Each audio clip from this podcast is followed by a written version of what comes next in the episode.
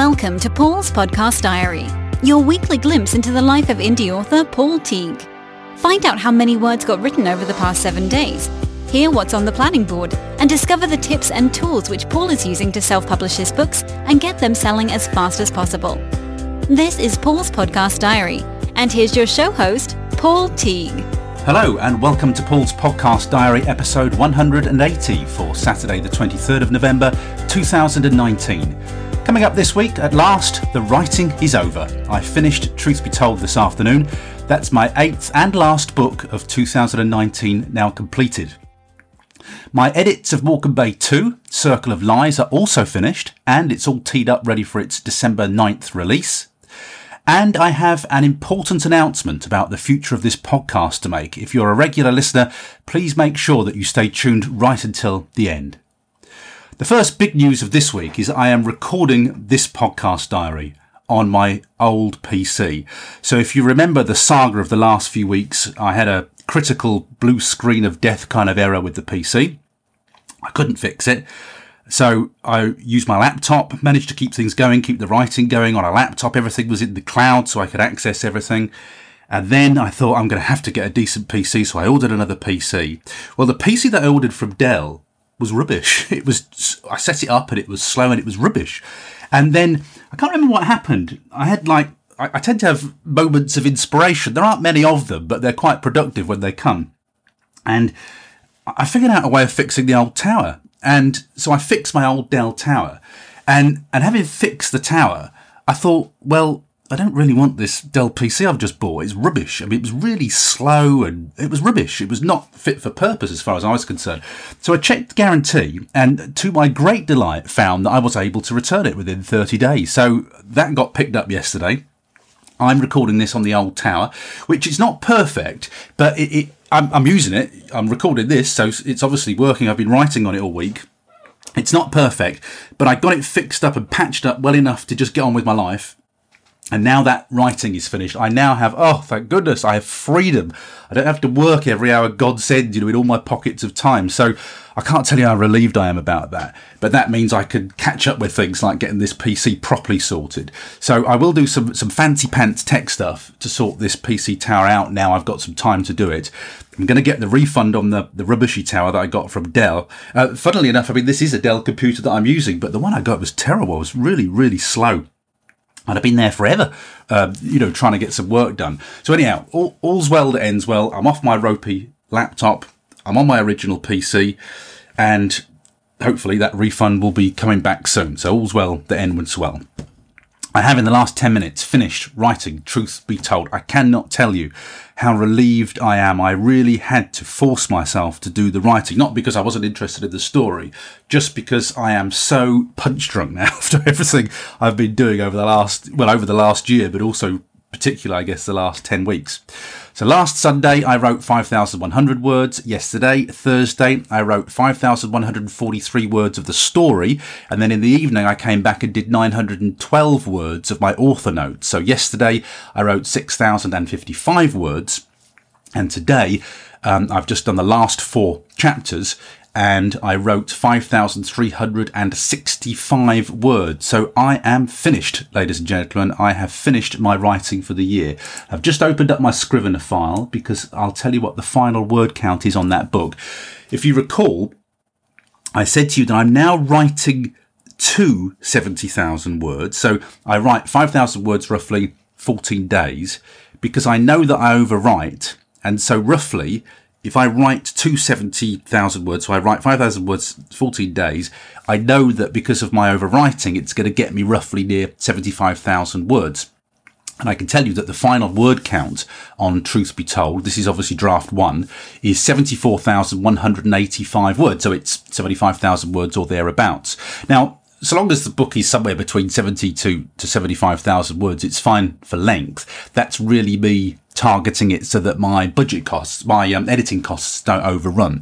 So it's only a notional figure, but I'm roughly writing to 75,000 words. It might be a little bit more, might be a little bit less by the time we've gone through the edits. So yeah, 74,185 words, and that book is done in draft 1 format. So I'm feeling a little bit demob happy as far as that is concerned right now. And Just to let you know, I'm recording this diary and then I'm hopping on a train. I'm off to see one of my kids and I'm spending the weekend. I'm going to do an away park run as a celebration. I'm going to have a weekend away in a bigger city than where I live and going to eat out and have fun with one of my kids. So really looking forward to that. Okay, editing update, because as you know, I'm writing and editing. The Morecambe Bay 2 Circle of Lies edits are now completed. So I was doing the last edits on that Tuesday, Wednesday, Thursday of this week. That book is ready for its 9th of December release. Remember, I'm now releasing these books on a 28-day cycle. Really, really good edit from Julie Cordner. Really tight. I was relieved that there weren't a lot of changes to make to that book.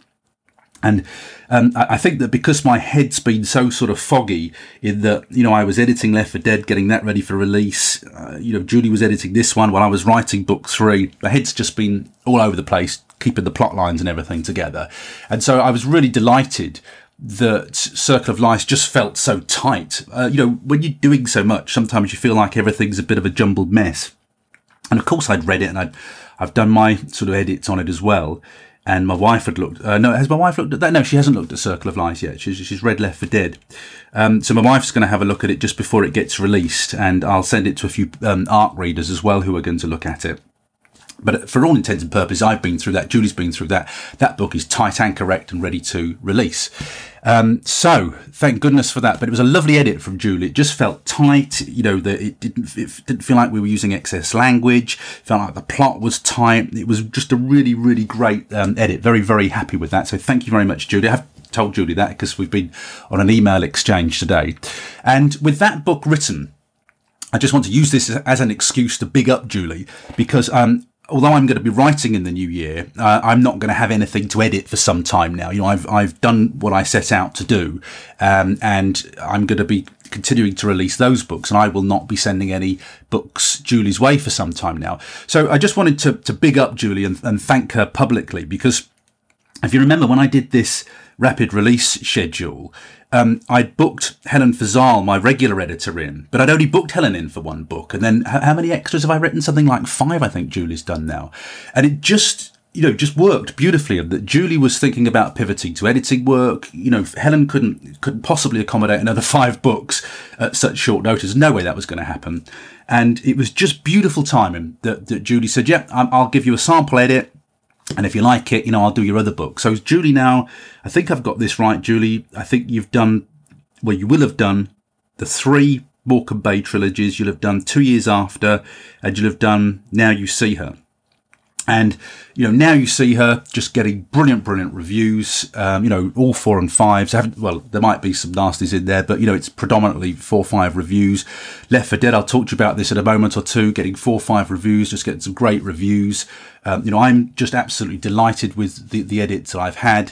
You know, so I just wanted to say a public thank you to Julie, you know, for stepping in and for really, I mean, you know the rate of knots I've been producing these books at. And I know I haven't handed them over to Julie, you know, in the kind of ship-shape state that I would have liked to, because I'm just so busy. But she's picked them up, she's got on with them, she's delivered them on time, she's delivered me lovely tight edits. You know, I haven't ended up with a load of work to do.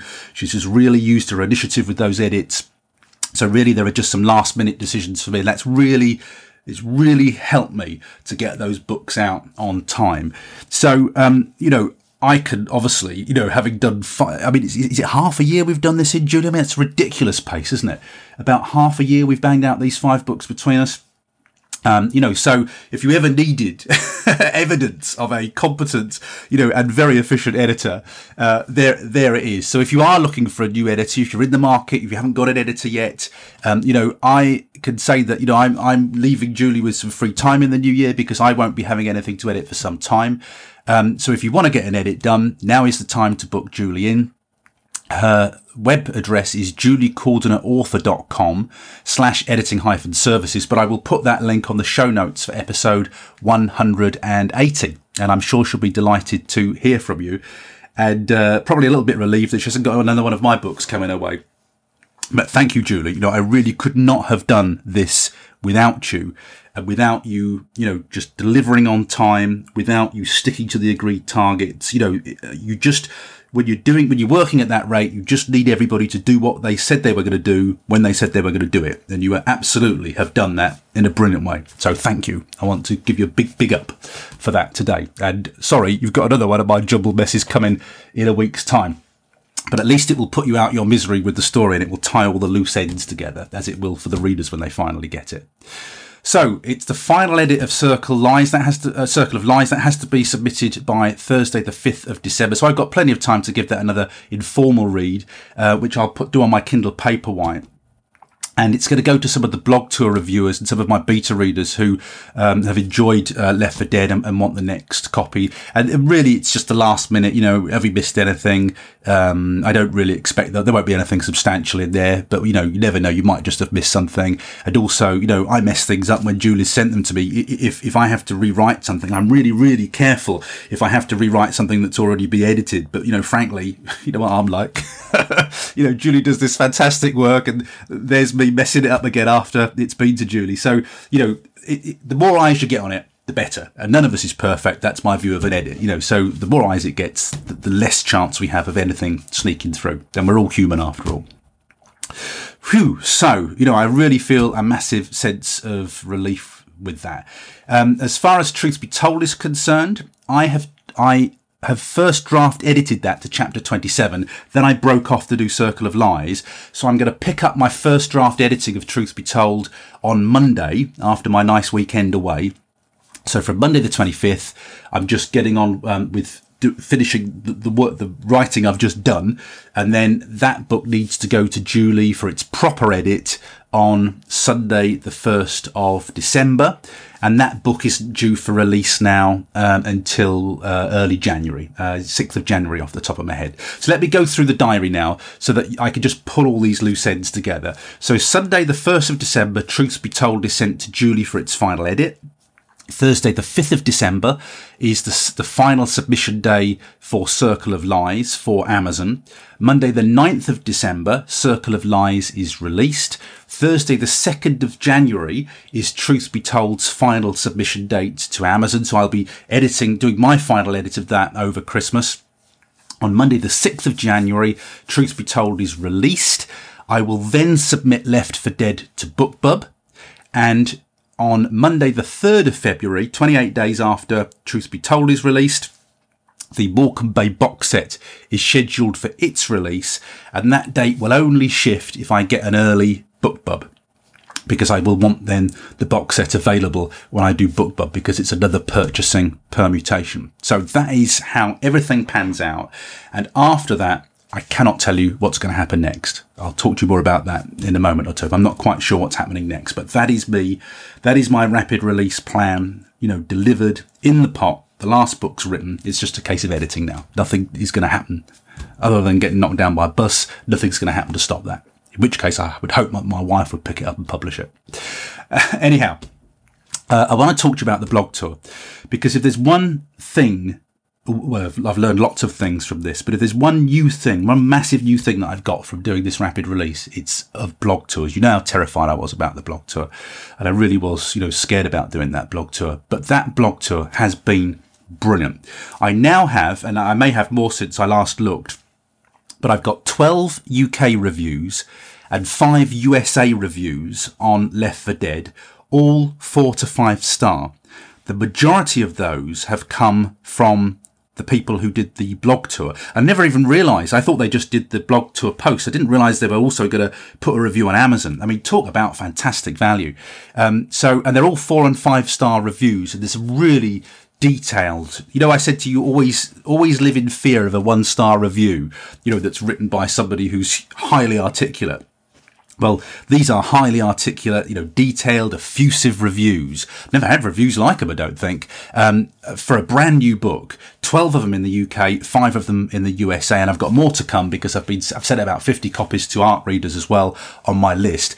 So, as I said to you last week, the whole point of that is I want loads of great, hopefully great reviews on there, 4 and 5s, ready for the BookBub in the new year, so that when BookBub come to see it, it's not, you know, it's not a Jimmy No Mate's book, you know, with no reviews on it. It's ready to go. It's got reviews, you know, and they can hopefully confidently then put it into a promotion. So that's my target with that. So, you know, blog tour, get a blog tour. That's, that's my conclusion. If I'd have known about blog tours earlier rather than later, well, I'm going to give you my further thoughts on rapid release in a couple of minutes. So let me talk about that then. Just to tidy up this section then, I'm going to get some proper paperback covers made for the Morecambe Bay trilogy in the new year, when I've sort of, I've paid all for all my edits and everything, when I've kind of, paid all my costs related to this current project. And then when the next money arrives in the pot and the bills are paid for this rapid release, then I'm going to get some proper paperback covers made for Morecambe Bay trilogy. The reason for that is that I will probably, I'll probably pop it in BookBub KDP Select first time round, but if it doesn't get a yes first time round, when the covers are done, I will make it wide, I'll list it wide, and I'll have high quality paperbacks done. The reason for that is that it's always been my aim since deciding to write about Morecambe Bay. I would really love, if I can wangle this, if my connections can get me this, I'd love to do an author session at Morecambe and Vice on the 12th and 13th of September in 2020. It's a book that is entirely about Morecambe. So, the jury has spoken, and it's got 4- and 5-star reviews. So it doesn't look like I've written a stinker.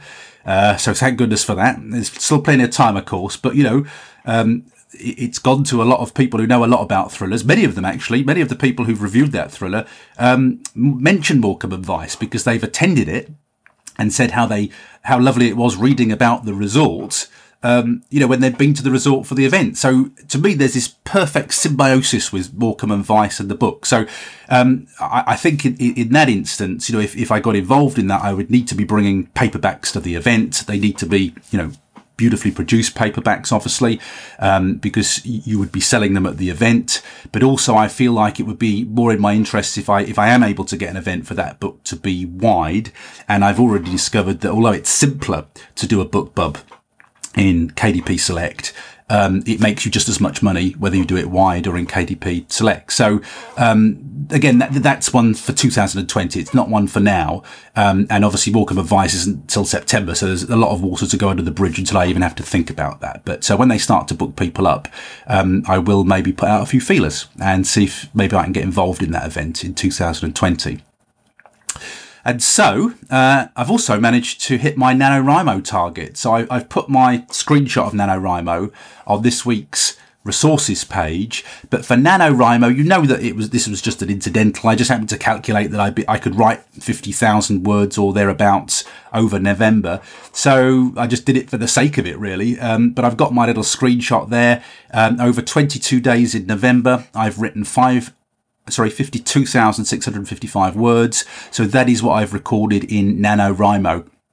As I'm not really too fussed about NaNoWriMo. I hit a few targets. I wasn't trying to get all these little badges that you can get, like, am I writing over consecutive days and things like that. So I got a couple of badges, whatever. It's just nice to have, that I hit NaNoWriMo. It's the second time I've done a NaNoWriMo. The first time I did it, I didn't specifically set out to do NaNoWriMo. I was writing anyway, and I thought, let's get those 50,000 words in the pot. Let's get it recorded in the NaNoWriMo site. Let's get me a little badge at the end. And it just, gives you a sense of satisfaction. It's another thing to sort of knock on the head. So yeah, 52,655 words written over 22 day. So let's just do a bit of maths on the 655 share 22 equals, so 2,000. Is that an average of 2,393 a day? So if you times that by 30, so if I had written my average words over the day, that would have been 71,800, about 72,000 words. But as you know, I don't sort of write every day. I prefer to write in 5,000 word blocks on 2 to 3 days a week. That's how I prefer. That's my rhythm. That's what I like to do. So, deep breath, all the books are delivered. Nothing can happen now to scupper the plans. The book is written, it'll get its first draft edit, then it'll go for its proper edit.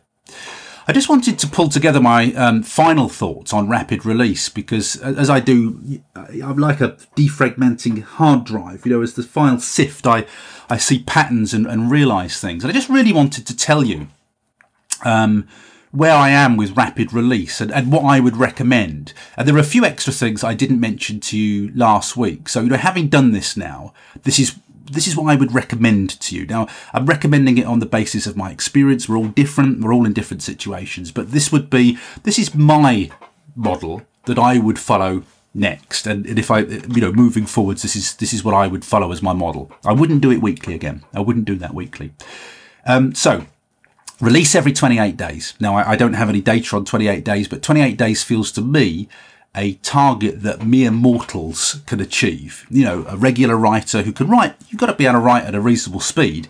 You know, but if you, I think 28 days is a good speed. Now, I've been listening to Alyssa Grosso, for instance, and thanks for the shout out, Alyssa. And Alyssa's doing, you've got, I think, well, you've just converted, it was going to be a trilogy. It sounds like it's going to be 4 books now.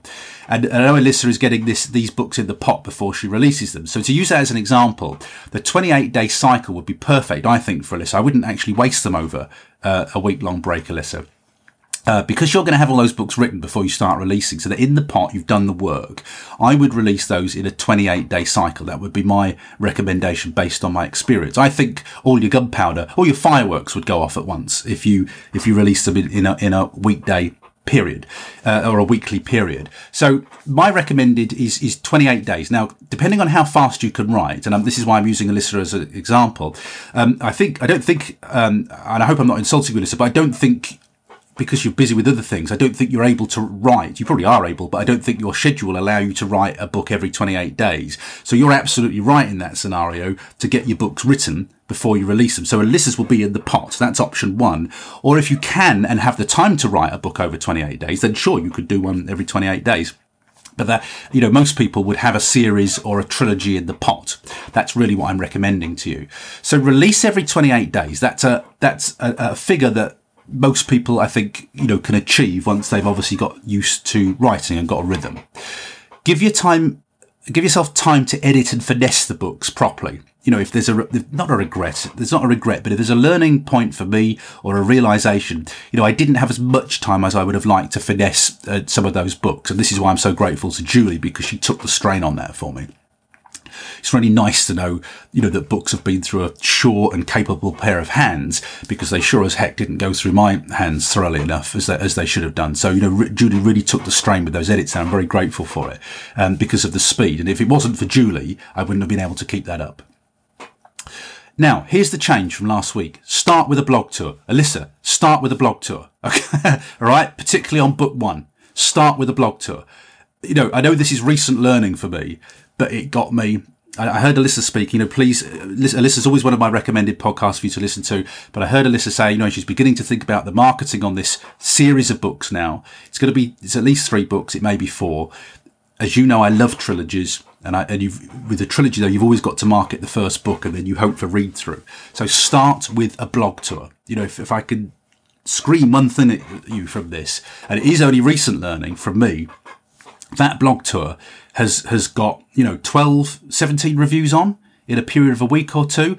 Great reviews, you know, 4 and 5 stars. I've never had a book in that strong position in such a short time. And from there, you know, start with a blog tour. Don't do anything until the blog tour's gone. Get those reviews. And when you've got the reviews, start to run the email promos. Bargain Booksy, Book Doggy, all of those. Wait till you've got reviews, then start to do the promos at 99 pence and cents. Okay, but I didn't have the reviews on mine.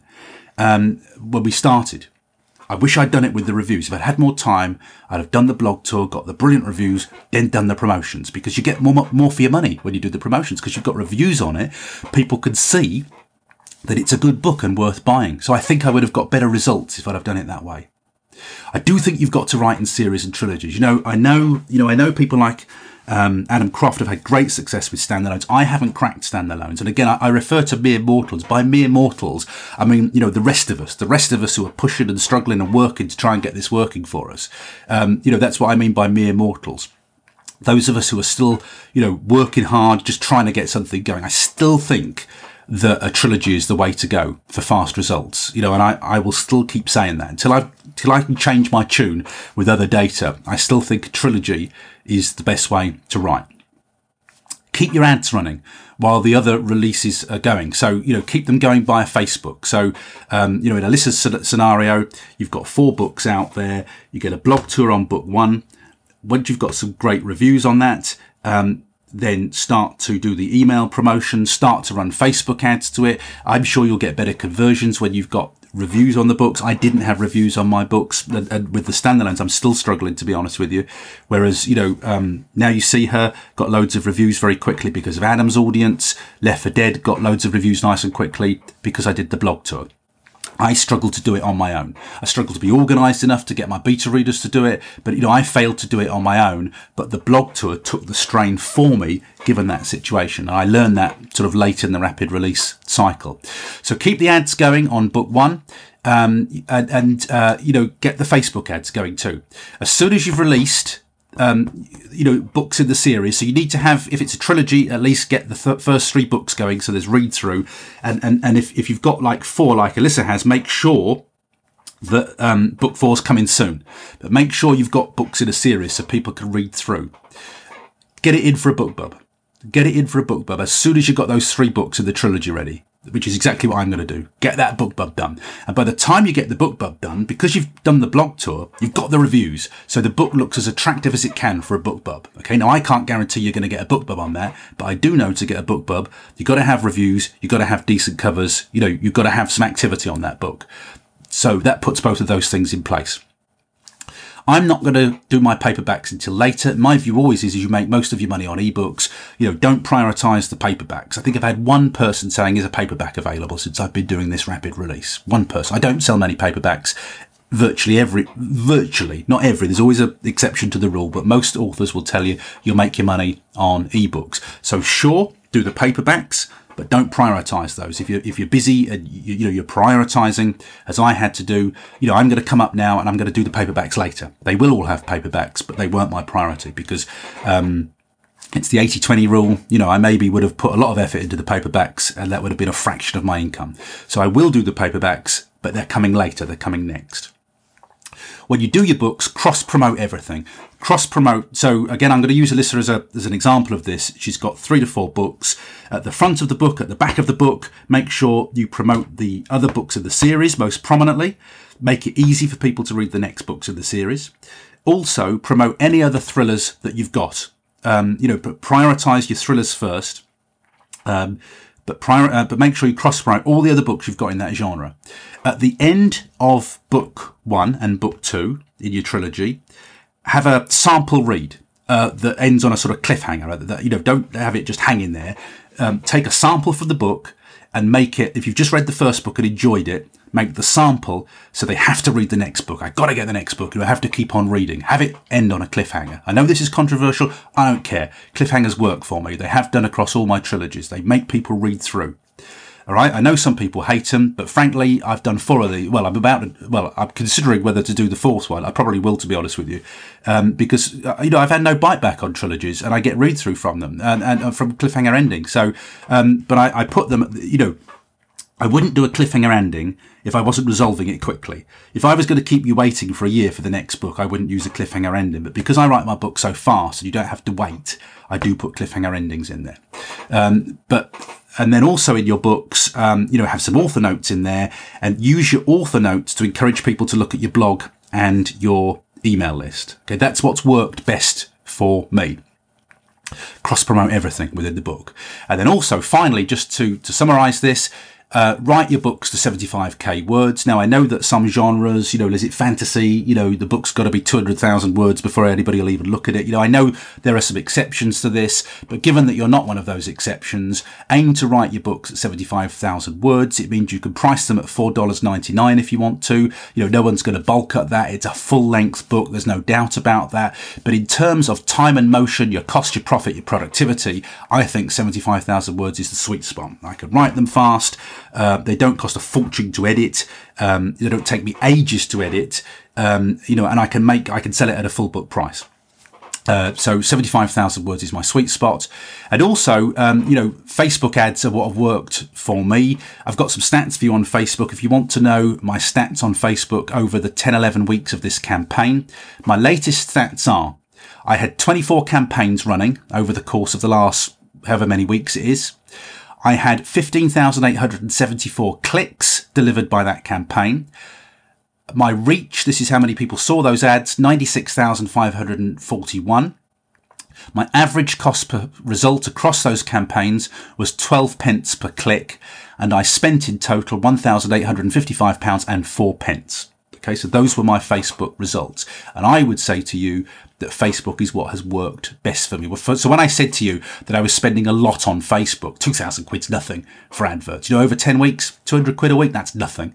Incidentally, I also had a separate budget. I probably spent another £400 to £500 with Adam as well, with Adam Nichols. I also spent more money, but that I sent that as cash over to Adam. I didn't. It didn't go through my Facebook ads account. So those are the ads that went through my account. So again, that gives you some idea of the level of spending. Plus, of course, as you know, for each book, I did a Book Doggy, you know, a Bargain Booksy. We had all the four, a fiver. What was it? BK Knight's ad. You know, I had all those four email ads running as well. So it probably is about $400, $450 per book, something like that, I would guess, was my my total budget. And as I said to you, what I can tell you is that I'm in profit. I haven't dug into all the details yet about which ads work, which books didn't. I used the Chris, what's his name? He says, looking at his books, I can't focus without my specs on my books here. Chris, you know who I mean. I read his book on ads, and his idea was, you know, keep it simple. Are you in profit? Yes, I'm in profit. So, you know, without having done any detailed work on those stats, I'm in profit. So, and that's the level of expenditure. So you could kind of roughly do the stats in your head, hopefully. Okay, let's move on to some general news. I've got a correction from last week, and, you know, I'm fuzzy-brained. I'm sorry about that, but there's a lot going on. You've heard it played out on these diaries. I said to you last week that I'd been emailing since the year 2000. I haven't. I don't know what made me say that. I haven't. I tell you what made me think it was because when I sent the email out, this is the email cock-up that I'd made, where I'd sent the same email out, four different versions of the same email out to everybody on my list. The reason I got mixed up with that is that it happened on a new year, and my fuzzy brain had sort of put it in the millennium year, but it wasn't. It can't have been that year. So it must have been 2010 or thereabouts, I think.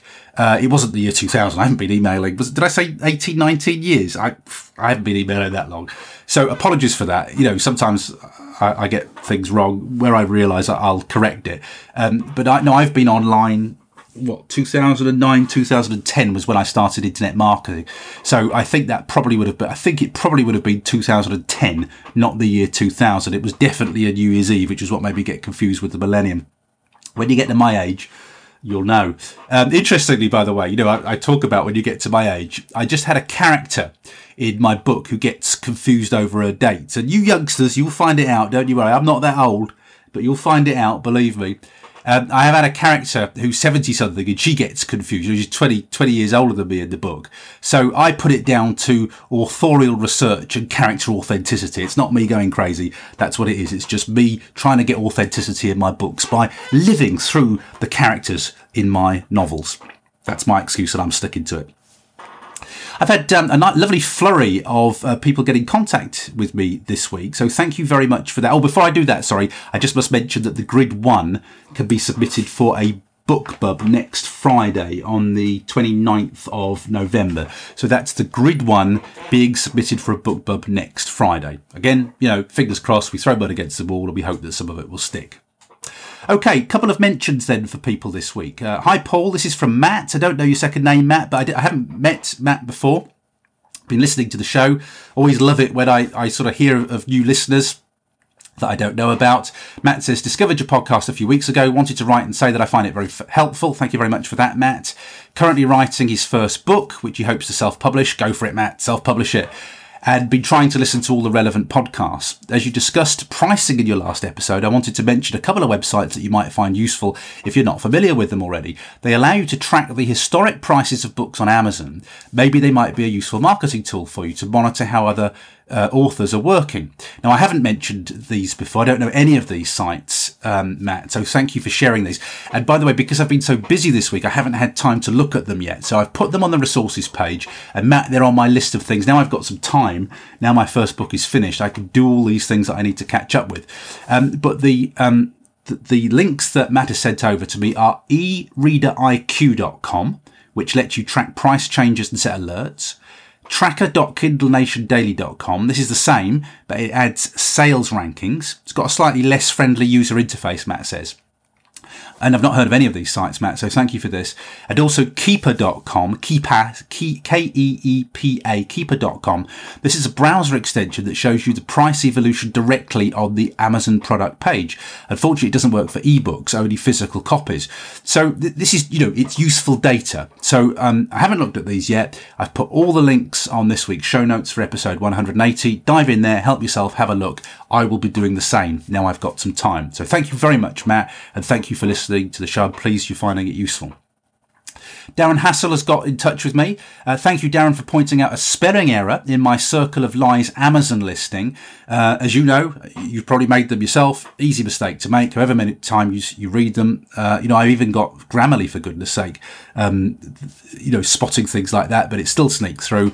Thank you, Darren. That was, you know, you told me about it. It was corrected in 5 minutes. The changes went live within 24 hours. It's all corrected now. So thank you very much for doing that. I really appreciate it. It's really, you know, good to get that right. And of course, the traffic will be thrown at Circle of Lies. Well, people will be looking at that book now as they're reading Left 4 Dead. So it's really important that we get that right. My feeling always is if you can't get the spelling right in your author description, you know, in your blurb, what's the book going to be like? Well, you know, of course, you and I know that's wrong, but it is important to get the spelling right in the blurb because it sets out your stall as being a competent author. So thank you, Darren. Appreciate that. Sean Stevens got in touch this week. Thank you, Sean. Sean sent me a book site. It's called litring.com. So it's L-I-T-R-I-N-G, litring.com. Again, I've put that on the show notes for this week. I haven't had a chance to have more than a cursory look at that, but it is a book promotion site by the looks of it, which I've never heard of, but which looks really interesting, particularly because it has a section that says, do you read on Kindle Unlimited? So I'm going to be checking that out. But it looks to me like a book promotion site. It looks like it's an author promotion site. You know, one for readers, one for authors. Never heard of it before. That's on my to-check list. And the link for that is on the show notes this week. Also, by the way, just a reminder that Sean has a book cover design service, so very keen to give a shout out for that service. I haven't had a chance to use it yet because, as you know, all my book covers were all kind of in the works. They were already pre-commissioned before I found out about that brand new service, but I did want to just big up you know, another podcast listener service, and you can find that cover creation service at flintlockcovers.com. some lovely examples of work there, lovely portfolio work, so please, again, you know, these are all listeners of the show. Julie's a listener of the show. If we can support, you know, people that we know, then please do so. But the site is flintlockcovers.com. It's been busy this week, actually. Nathan Burrows also emailed me to recommend another service called powerbi.microsoft.com.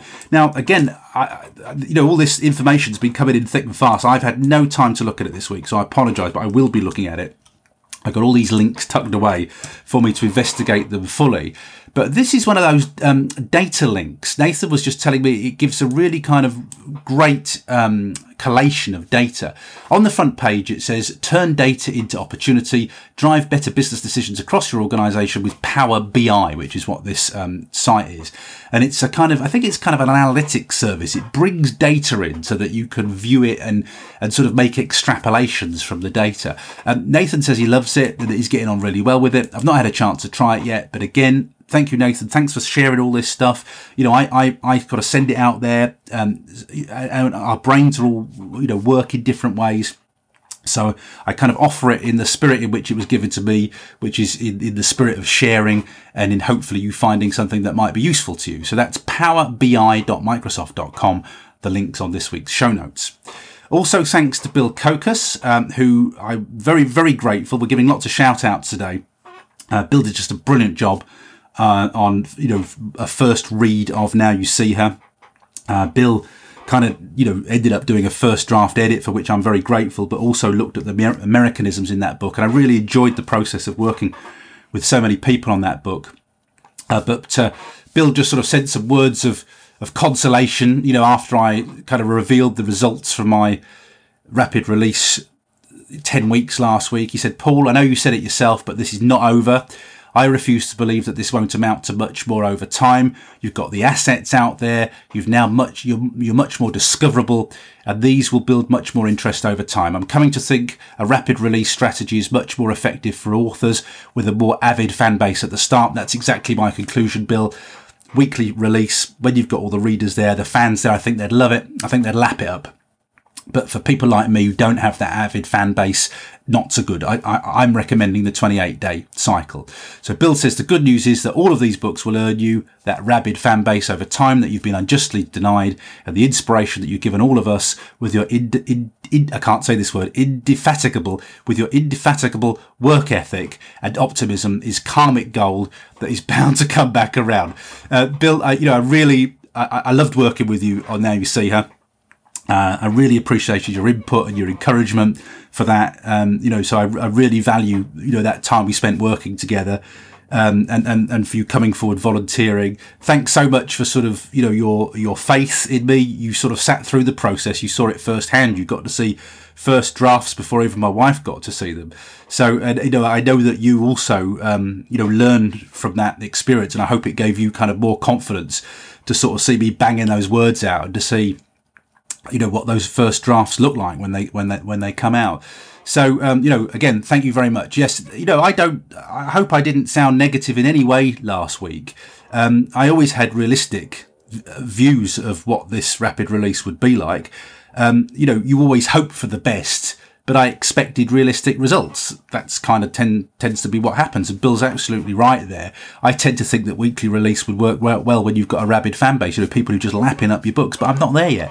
I'm not there yet. And so I think what I'm saying to you is unless you're in that happy situation, look at 28 days and make sure you've got the books written before you release them. I think it will be good for your good mental health. And, you won't stress yourself out too much if the books are already written. You can just focus then on the advertising.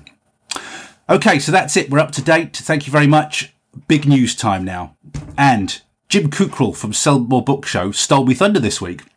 I was listening to it, was it yesterday, and he said at the beginning of Sell More Book Show this week that he had big news. I thought, I know what that news is, Jim. I know what that news is. I've sensed this blowing in the wind for some time. So Jim Kukral is not the only podcast host who's shaking things up this week. I am taking a break from the self-publishing podcast. I'm putting the show on ice. This is Diary episode 180. I think it's 150 other episodes I've done. We've done about 330 in all since I've been doing this podcast. I've been doing it for 3.5 years, and I've never missed a week. You've always had an episode week in, week out. I didn't think I was going to be able to keep it up, but I managed to keep it going throughout the rapid release too. You're up to date. You're bang up to date. I've just reviewed 10 weeks of rapid release. You know that I've hit all my targets. The last book for the rapid release has been delivered. I've even hit my weight and time goals with parkrun. I'm 10.7, often a little bit below it now. I've hit my time goals. I said to you that I wanted to reach 30 minutes by the time I was 55. I beat that target 6 months early. I'm now running about 27 minutes now. I've got 3 minutes off that time, and I'm probably going to hit, I reckon, by March. Unless, touch wood, I get hit by injury or anything like that, I reckon I'll probably move towards a 25-minute with my running, because I've been doing a lot of extra running over summer. The books are being released on a 28-day cycle. That will play out now. I know that's going to play out because I finished the last book in that trilogy today. It's just editing and publishing now. So it feels like a really good point for me just to step aside. You're not on a cliffhanger. You're up to date. I've told you my results. You know where we're up to. I've summarised it for you. I feel that we're up to date now. And I'm desperate for a break from writing. I've loved the writing. I've really enjoyed it, but I just feel like I need some headspace now. I want some time. Clearly, I'm going to be editing, but that's going to be at a much more release pace now. I'm looking at my kind of schedule, and I see white space. I see gaps. I see manoeuvrability. And there's plenty of time to get the editing done. So, I'm just looking forward to cruising up to Christmas now. I'm going to Spain in 2 weeks' time. Going down to see my family before Christmas. I got my mum coming up over Christmas. I've got lots of lovely things kind of happening now in between now and New Year, and I'm just really looking forward to that. So I'm going to take a break, and I don't know how long that break's going to be, and I can't tell you yet if the podcast is going to return. I just want to have some headspace time now to just think about everything. And I'll probably decide what's going to happen with the podcast over Christmas and New Year. I have a little bit of space, not recording it, you know, get off the treadmill. I just want to be off the treadmill for a little while and just think about things, you know, just defragment the files and just think about how 2020 is going to look. What I would say to you is don't delete the podcast feed from your phone, because I'm just as likely, you know, to say, yeah, podcast is continuing and an episode will pop up in your feed at some point. So don't kill the feed, just leave it there, you know, for a while. And if I do decide probably to close the podcast, if I sort of think, yeah, do you know what, it's time to call a halt on this now, I will probably just put a last episode in there, you know, just a short one, summarising where I've been up to and just letting you know that that's it over. So unless you get that you know, that one saying it's all over, guys, I'm stopping it, then just leave the feed open if you want to continue, you know, continue to see what happens here. So I just want to have a period of review. I want to think about things. I want to think about what stays in my business, what goes, you know, what's worth my time, what's not worth my time, where I put my focus yet. So what I would say to you is whatever happens, I am going to continue writing. It will probably be at a slower pace, as I told you last week. I just don't know what I fancy writing yet. It's funny, you know, I thought that I didn't fancy writing a thriller, but I had an idea this week. I had a great idea for a thriller and thought, ooh, well, it might be a thriller coming next. I don't know where we are with the books with John and James. You know, they're not released yet. I hoped we would get a release before I brought this to a close, but those are in limbo. They will get released. And I'll sort of tell you what's going on at some point. You know, if I get back to the podcast, they are going to get released. I'm also talking to Adam Nichols about Now You See Her and the future of that series. So this is what I want to be very clear about, is this is not me giving up. You know, this is not me sort of walking away into the distance because the rapid release didn't bring the results that I thought it would be. It's just me saying, you know, this is a great time to have a break, to take stock, to have a think about what I want to do next. You know, if you listen to this podcast regularly, I just don't want to be a busy fool. You know, I don't want to be doing things that are pointless. So I just really want to think about that before I move on. It's just a great point. I got my 20 books, you know, 20 books to 50K. I got my 20 books. They're all published now. I hit my targets early with running. I hit my writing targets early. And it's just a great time to take stock and think about what happens next. Also, we've got some pretty radical domestic plans for 2020, which if I resume the podcast, I'll tell you all about as they play out. So whatever I do has to fit in with that. So there's change in the air, and that change does not, definitely not, feature me stopping writing. The writing is going to continue. I'm just not sure whether it's going to be non-fiction yet. I don't know whether it's going to be a thriller. I don't know whether it's going to be more sci-fi. What I suspect it's going to be is me writing more slowly, as I was doing before this rapid release, maybe doing 3 to 4 books a year. I don't know what genre they're going to be in next. I've got quite an appetite to do some non-fiction. There are going to be some big sort of domestic changes for us, not in the first part of the year, but towards the next part of next year. So I've got some big plans, and I just want to sit down and sift that and work out the best way ahead. So while I'm gone, for however long I'm gone, let me recommend these podcasts. These are great podcasts for new and aspiring writers. And I hasten to add, when I give you this list, I know there are many other podcasts available. But if you're listening to this podcast, you're probably new, you're probably aspiring, you've probably got a couple of books out and trying to get things going. So these are specifically podcasts for people who want that information, the kind of information that I give you on a weekly basis. Claire Sager, Claire releases Confessions for First Time Author. It's not every month, but it's like gold dust. So listen to Claire's podcast if you're a new aspiring author. Claire Sager, Confessions of a First Time Author. I've put the links, by the way, on the show notes for this week. Jerry and Lindsay Evanoff, New Author Podcast. You know, Jerry's got his first book written. He's trying to get the first reviews. He's trying to get those first sales. He's working on his second and third books. His sister is writing a book. It's just being edited. She's going to release it. She's probably going to do rapid release. They're right in the trenches of new and aspiring author, you know, in that zone, the kind of zone that I've been in, that I broadcast for. So Jerry and Lindsay doing a great podcast. I listen to it every week. Tune in. Also, Alyssa Grosso, who I've already mentioned. Thanks for your shout outs, Alyssa.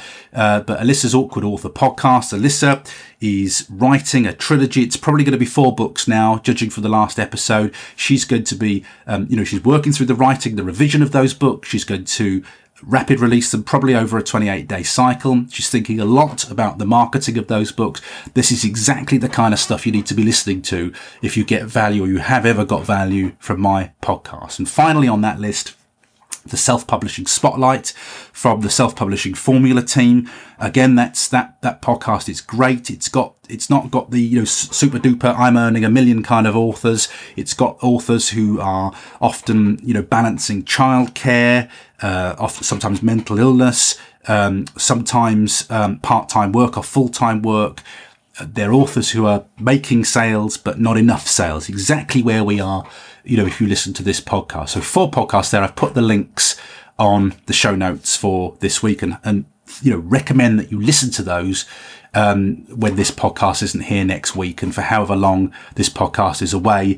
And indeed, if it's away, if that's it, if I decide not to continue with the podcast. I also want to say that I will still be attending Self-Publishing Formula Live in March. And I might, that's a great opportunity too for me to consolidate my plans, to talk to other authors and to just maybe consolidate what I'm doing, for that year ahead. Remember March, Self-Publishing Formula Live, I think it's just before my 55th birthday. I'm using that 55th birthday as my next kind of pivot point, really. That's my next big goal. And I'm looking at what happens after the age of 55, which is why I may be gone for some time before I make a final decision on it. And so Self-Publishing Formula Live is beautiful timing for me. I'll know roughly what I'm doing then, but to get out there, meet authors, chat again, and just sort of put those plans to bed. So definitely, I look forward to seeing you in person at Self-Publishing Formula Live if you've listened to this podcast.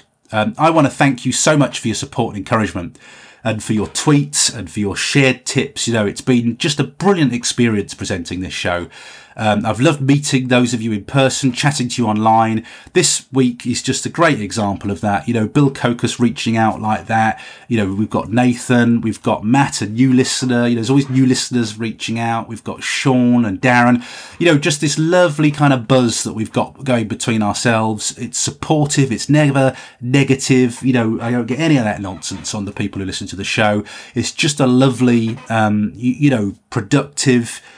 People are all hard working, doing the work, supportive of me, supportive of each other. Exactly the kind of writing environment you would want to be a part of. So thank you if you've played a part in that, whether you listen quietly and just consume the podcast every week, or whether you've interacted via email. I've given you a shout out on the show. You've mentioned me on your podcast, whatever it is. Thank you so much. I really value the community that we've built around this podcast. So for the last time for now, thank you for listening. I wish you every success with your writing. Next time we chat, I might just have managed to sell a few more books. Till we speak again, enjoy your writing life, whatever that may involve, and whatever self-publishing journey it takes you on as an author. From me, Paul Teague, bye-bye for now. Thanks for listening to Paul's Podcast Diary.